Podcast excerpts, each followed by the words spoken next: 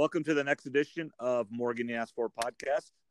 This is a different one with the Hawkeyes starting this week. Uh, we will have a weekly um, show on the Hawkeyes. Everybody knows I'm not a Hawkeye fan, but I do believe being in Iowa and doing a podcast, we do need to have a Hawkeye show. And so I'm going to bring in, uh, going to call him uh, the Hawkeye expert, uh, TJ Tassell, a friend of mine. We coached together in Eddyville when we both taught there.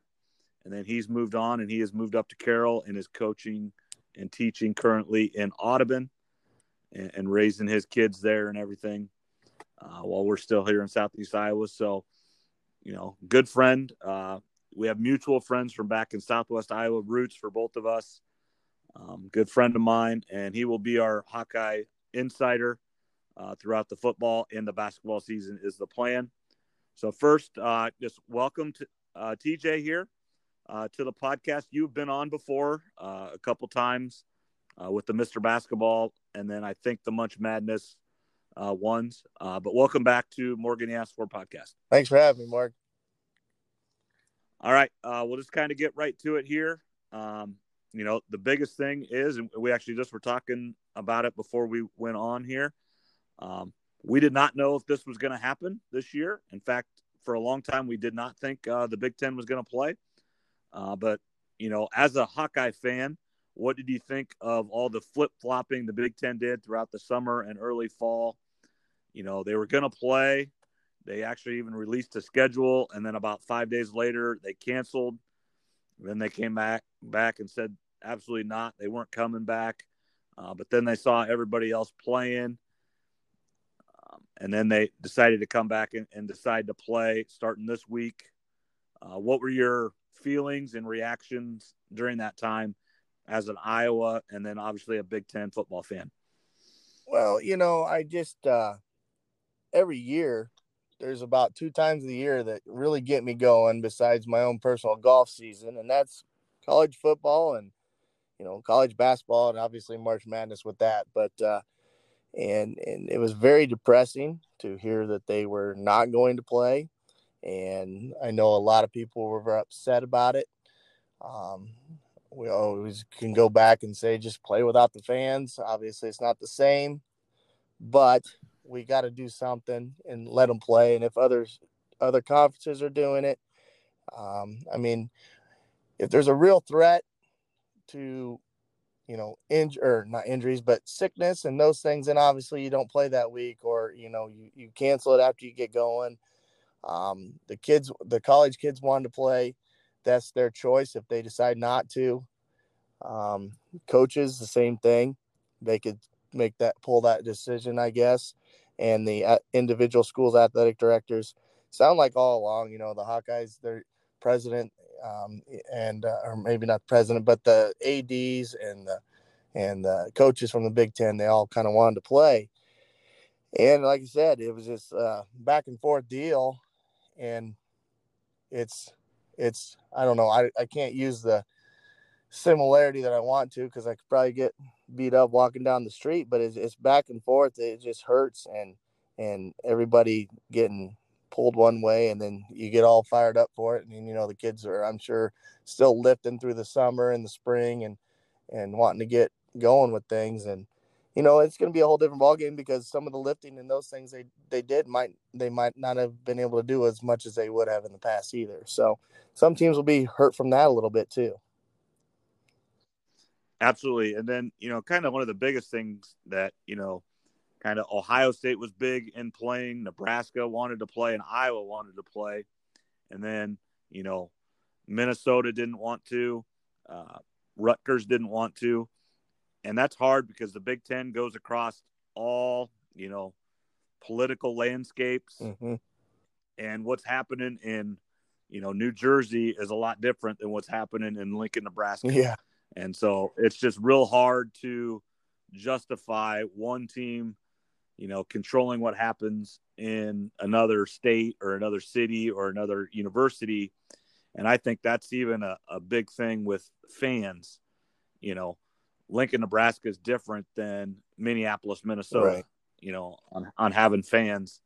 And, you know, I understand the competitive fairness that the Big Ten did with no fans throughout. Um, but it's just something I wonder if, as we get through it a few weeks, um, you know, much like what happened at Iowa State, you know, they said they were going to have fans, and holy hell happened, and so they didn't. But then the last game, you know, obviously they did have the fifteen thousand fans or whatever, mm-hmm. and you know, you know, you're not going to have seventy five thousand or hundred thousand people in, but I think you can uh, get some fans in there, and that would be great to see because college football is all about pageantry and you know just the history and just being there and enjoying your uh, college uh, towns and and celebrating the college and universities and the athletes. True, and, and and that goes just like I talked about with the players and the coaches making their own decision on things like that. I think it's as a fan, and you know, hey, um, you know, I, I was, uh, it's my decision if I want to put myself in that situation. Um, I may be looked at as a bad parent if I take my kid, but it's also up to me and my spouse or my whatever, and um, my kids, you know, and and I mean, not everybody takes their kid to every game anyway, but I'm just saying, it should be a little bit our decision, you know, and this is not even sports related. You've got people in nursing homes that they say I'd rather die from COVID than die of loneliness, you know, and, and you can't just stop your whole life in fear, I guess is the way I look at it. Um, and, and this is something to take people's minds off of it. Um, I don't know that it's really affected me um, mentally from things, but th- they say that some people are depressed just because of the way things are. And this is something to get them back to normal. And so I think that at least playing without fans is one thing. And, and may, like you said, maybe down the road they add 15,000 or a percentage of fans or something along those lines. And I think, like you said, Ohio State has a big, big say in things in the Big Ten. Um, one thing that I was confused by, and being a Big Ten fan slash big time Hawkeye fan, um, I was confused as to how Ohio State is still ranked. They haven't even played a game, and everybody else has. You know, I, I, I don't know if that's right in my opinion, but I mean, as a Big Ten fan, you like to see them in there, but at least make them play a game to earn a spot. You know, they maybe they would start at tenth in the nation after that one game, but you know, that's just something that I thought was kind of weird that they were still like what top six or something in the nation, and they haven't even played a game. Yeah, they were they were in it for a while, and then they were out for a while, but then I think they did put them all back in right uh, before this week's game. So that's been kind of weird. Um, now let's kind of get back to the season at hand here. Eight games, no bye weeks, and then there's super strict, you know, COVID restrictions. 21 days for a player if they get it. Um, do you think that eight games will be played by the Hawkeyes? And you know, they just gives themselves no wiggle room with starting this late and what happens if there's only if let's say Ohio State finishes the season six and zero, oh, um, do they have a argument to get into the playoff at only having six games compared to you know eight nine ten games for other conferences well and it, it's going to come into a little bit of play is did they beat indiana or did they beat penn state did they you know lose to penn state but beat michigan and and or beat iowa twice or you know depending on what game you know because um, they possibly if Iowa would win theirs and and Ohio State they would could play in the championship, yep. you know, and and I think that eight games is a good possibility just because they have such big rosters, but it's going to really come down to possibly those guys that are not redshirted getting in before they're maybe wanting them to be in, coaches wise, wanting them to be in, and how prepared are they for it? And you know, that's where it could come down to Ohio State and their five stars versus Iowa's three stars, and that's going to be a big time factor the first year. You know, I mean, I think Iowa can compete with them when they're juniors and seniors, but when they're freshmen, that could be a whole new new ball game. Yeah, absolutely. All right, now let's get to a little bit of our our season projections here. Um, give me your top two teams in the Big Ten West uh, and what you think they would be. Well, for sure, in the last five years, it's it's in my I mean personally a little bit too is Iowa and Wisconsin. Um, you know, I think Nebraska could make some noise this year, but they have the toughest schedule, it sounds like, and I don't see them getting out of that first week very luckily with playing Ohio State. But it being the quarterback's third year starting and their coach, you know, um, and, and he's got a little pressure on him too. Um, maybe they could make some noise, but I really do think Wisconsin's always going to be a tough one and at the top. And I think Iowa just has proven it for at least the last 10, 15 years that they're at least a top three team on that. And I know it wasn't always East West, but always in, in the top five of the Big Ten. And, you know, so I think it's going to be Wisconsin, Iowa. They got to be my top one and two um, again this year for the West. All right. And for the East, the top two. Well, you can't take out Ohio State ever. Um, and I think Penn State would be my other one, just because they're they've been there traditionally and they've still been there. Um, Michigan has had a little bit of a letdown last year. I thought Michigan State, you know, only won I think um, eight or nine games last couple years. Um, Indiana could make some noise, but I don't see them being a competitor for the top. So I'd say Ohio State and Penn State for the East. I would agree with uh, those as well. I think Minnesota might have something to say in the Yep. West. Would be my only other uh, team that I would talk about a little. Yeah, I meant to say that. Uh, but overall, uh, but overall, I, I agree with your uh, predictions there.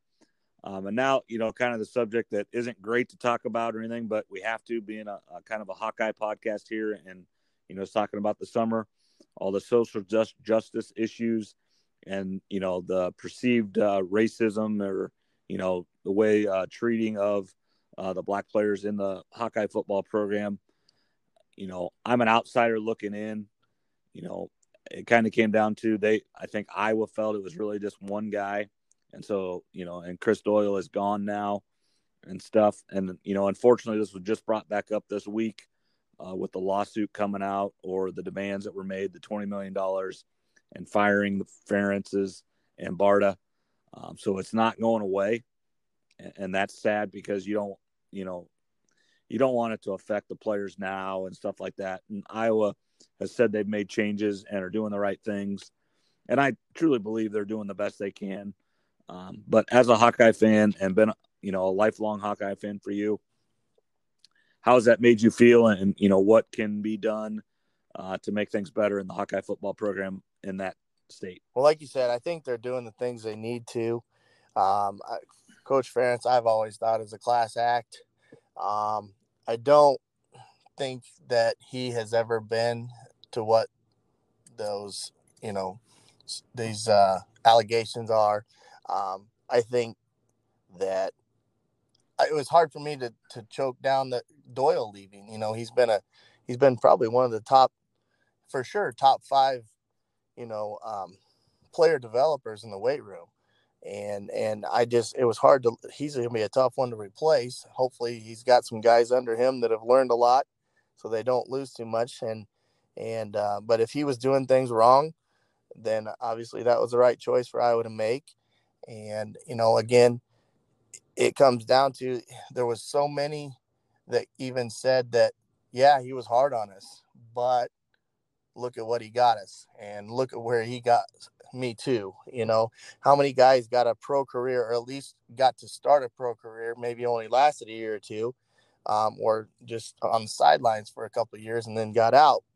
Um, how many you know look at i can't think of his name right offhand because i know him but he's real one of the best athletes to, at the combine for his size um, last year. Uh, you probably remember the name better than me. Oh, yeah? I mean, look at him. I mean, Yeah. he was a freak, but I mean, you know, he was athletic already. But what Doyle did with him and and the coaching staff, maybe not just Doyle, but you know, and and so, um, you know, how many of them were just disgruntled for other things, and and they might be piggybacking too, and you never know, and and nobody will know what really went on inside there, um, besides the people involved, and it's it's a lot of he said she said somewhat but i just think that um, iowa is going about the right way and i saw something where um, the it was either the president or athletic director wrote that we are not going to compensate players who felt that they were um, mistreated and we're not going to fire the Ferentzes. We've made our decision. We've made changes, and I think they've made the right changes. Um, and Ferentz, again, I've always felt as a stand-up guy, and I think he was was very very sincere in what he said and what he did and meant, and and and the changes that he's making. You know, um, I think he's trying to be more, what do you call it, 21st century or whatever with with his players because he, as years go by, he has he's been doing it for the longest. You know, he's got to make some changes. He can't be the hard, I'll say hard butt that he maybe was in the beginning. And he's had to, you know, just like you and I with teaching kids, you can't be that same teacher you were your first two years or back when you were in school. You can't do the things that your teachers did. And you got to change with the times a little bit. And I think that's what I was just having to do, make some changes. Yeah, I mean that's really the biggest thing. You look, you know, those same things happen everywhere, but you know that strength coach. You know, if I felt I was wronged in 2008, there's not very many colleges that strength coach coach is still at that school with that head coach. So there's really no point in doing anything. Um, and this is where the, you know, being there for 20 years has actually came back to hurt the mm-hmm. Hawkeyes, and and that's too bad because that has been a great bonus and just a great tenure for him. Um, but unfortunately, this situation it came kind of back to haunt him, you know, especially with this new lawsuit and everything that's coming out. I think the Hawkeyes are going to have to end up writing a check to some of these guys because I don't think they wanted to go to court because then you are going to have to come out and you know yeah did Brian Ferentz say some things? Did Coach Doyle say some things? And if that goes to court, it's going to have to come out. Right. And, you know, now I don't know if the players really want to do that too, because there's going to be things that they're not proud of either. Right. We've all said and done things we're not proud of. And if this gets goes actually into the court of law, it's all going to come mm-hmm. out. And I think everybody involved would rather that. Correct. And, and that's a shame because, you know, I guarantee you one lawsuit like this, how many more are going to stem from that?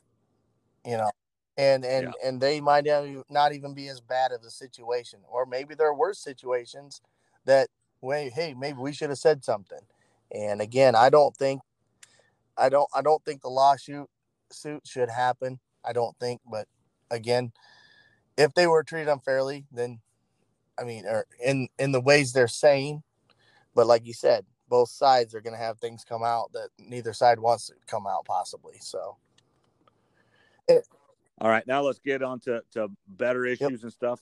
We have a Hawkeye football game Saturday afternoon at 2.30 against Purdue. Yep. Um, just kind of some uh, stories here. Obviously, the Hawkeyes are replacing uh, Nate Stanley. Uh, Spencer Petras will be uh, the starting quarterback. Um, you know, uh, Purdue's number one player, Rondale Moore, opted out to originally, but he is back in. You know, and their head coach has COVID and will not be at the game. And actually, I heard even tonight on the news, he's not even the only coach that's going to be out, and there's five or six players that are going to be out. And I did not hear names of anybody else, but uh, so they're um, Purdue's going to be a little shorthanded on Saturday, um, and his brother uh, will be the head coach, acting head coach uh, on Saturday. So those are kind of the storylines. Uh, kind of talk about each one of them, and then maybe come up with a couple of your own and go ahead and make your prediction. Yeah, well, you know, with the coaching staff, that's that's a big loss. You know, you want your you as a, the opposing team, you want to play the team at their best and with all their people and beat them at their best. You know, you don't want to have them say, "Well, if we would have had such and such," and and I don't know that that happens so much. Um, you know, it, maybe on that stage, but like Purdue, I can guarantee they they would like to have everybody there and and you know, it would be give us their best shot.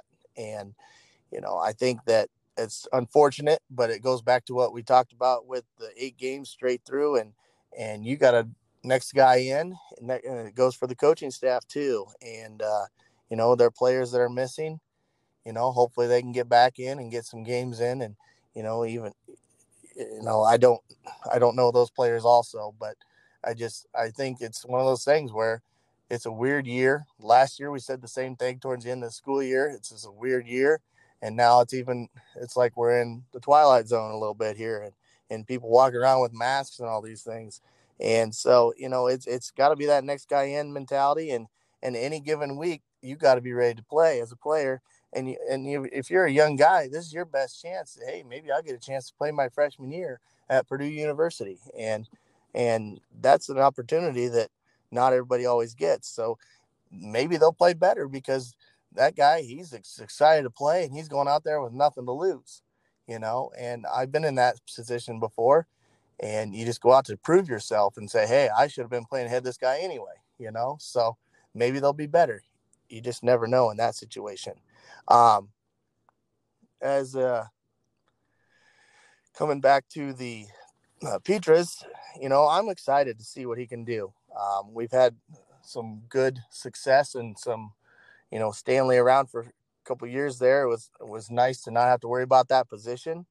Um, you know, I've always kind of not always, but especially as of late, when Iowa was having good games, it was like get him in, get him some time, and we never did. Or we would, you know, play that Iowa, you know, um, bump and grind where we let teams hang around a little bit. So we had to keep Stanley in, and I was, I want to get this guy in there, get him, get him whole second half here and there if we could, because I wanted to get him some more time, you know. But the, the good things I've heard, and I said this last year as Stanley was getting done with his high, college career there, um, Stanley made the comment that Petras knew the playbook better than he does, and he's has confidence in him, and he's ready to see what he could do also, you know. Um, but the kid still has to go on the on the field and prove it between the lines or on the field there. So, you know, if he can if he can do, you know, do the job again, it's going to be his first game, and and it's not going out there playing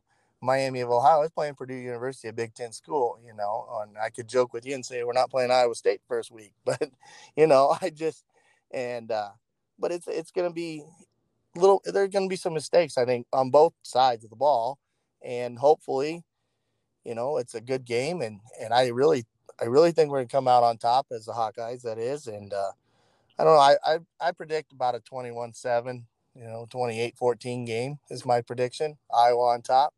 I don't know if we'll score that much. All right. So what, what's your what's your official prediction? Yep. yep I'll go 24 on, on the 10. Yep, kind of in the middle of All right. Said so. Yep. So no, that sounds good. Um, you know what? What what do you think of uh, the Hawkeye defense? Uh, it's always there. Um, back the receive the uh, cornerbacks are always the thing I'm worried about. Linebackers, it seems like we replace them, but this year we got to replace. You know, it seems like more at once. Um, our line is usually solid, um, but again, it, it, always comes down to. I've always said I know the I know the uh, the way to beat Iowa football is to beat them with short pass. Just short pass them to death because they're going to give you that five to ten yard out, and then if you can get inside the, the ten yard line and you can put it in the end zone, you got a chance to beat them. But when they get in the end zone, that's when it's tough because then they only got 10 yards or whatever, you know. Um, and that's where I think defensive backs, not that they're not good, it's just we play that bend don't break and and then we got to put some points on and but I think I think our defense is usually one of our solids and you know I, I think that's a tribute to the Big Ten. There's always been some good defense anyway and uh and our coaching staff. But I think they'll be ready. Uh, again, there's going to be some mistakes both sides of the ball, and hopefully don't give up the big play too much, and and especially early on in the season. You know, you play Ohio State, there's going to be a big play once a game. It seems like, but I'm not too worried about defense. Nope. No, yeah, I would agree. You know, Coach Parker's been there a long, long time, and, and he knows what he's doing, and they're going to play that same, you know, that same zone defense, and all the time, and you know what you're going to get. And, and that's where I think Northwestern so. has has had our number in the past. It's because I think he knows that's how we beat it. You, you get them a couple runs here and there, and you short pass them, and then every once in a while you they'll bite on that short pass, and you can get one over the top or whatever. But I just that's I think the recipe to beat Iowa, but you gotta you gotta go through and and uh, cook it, I guess, so to say.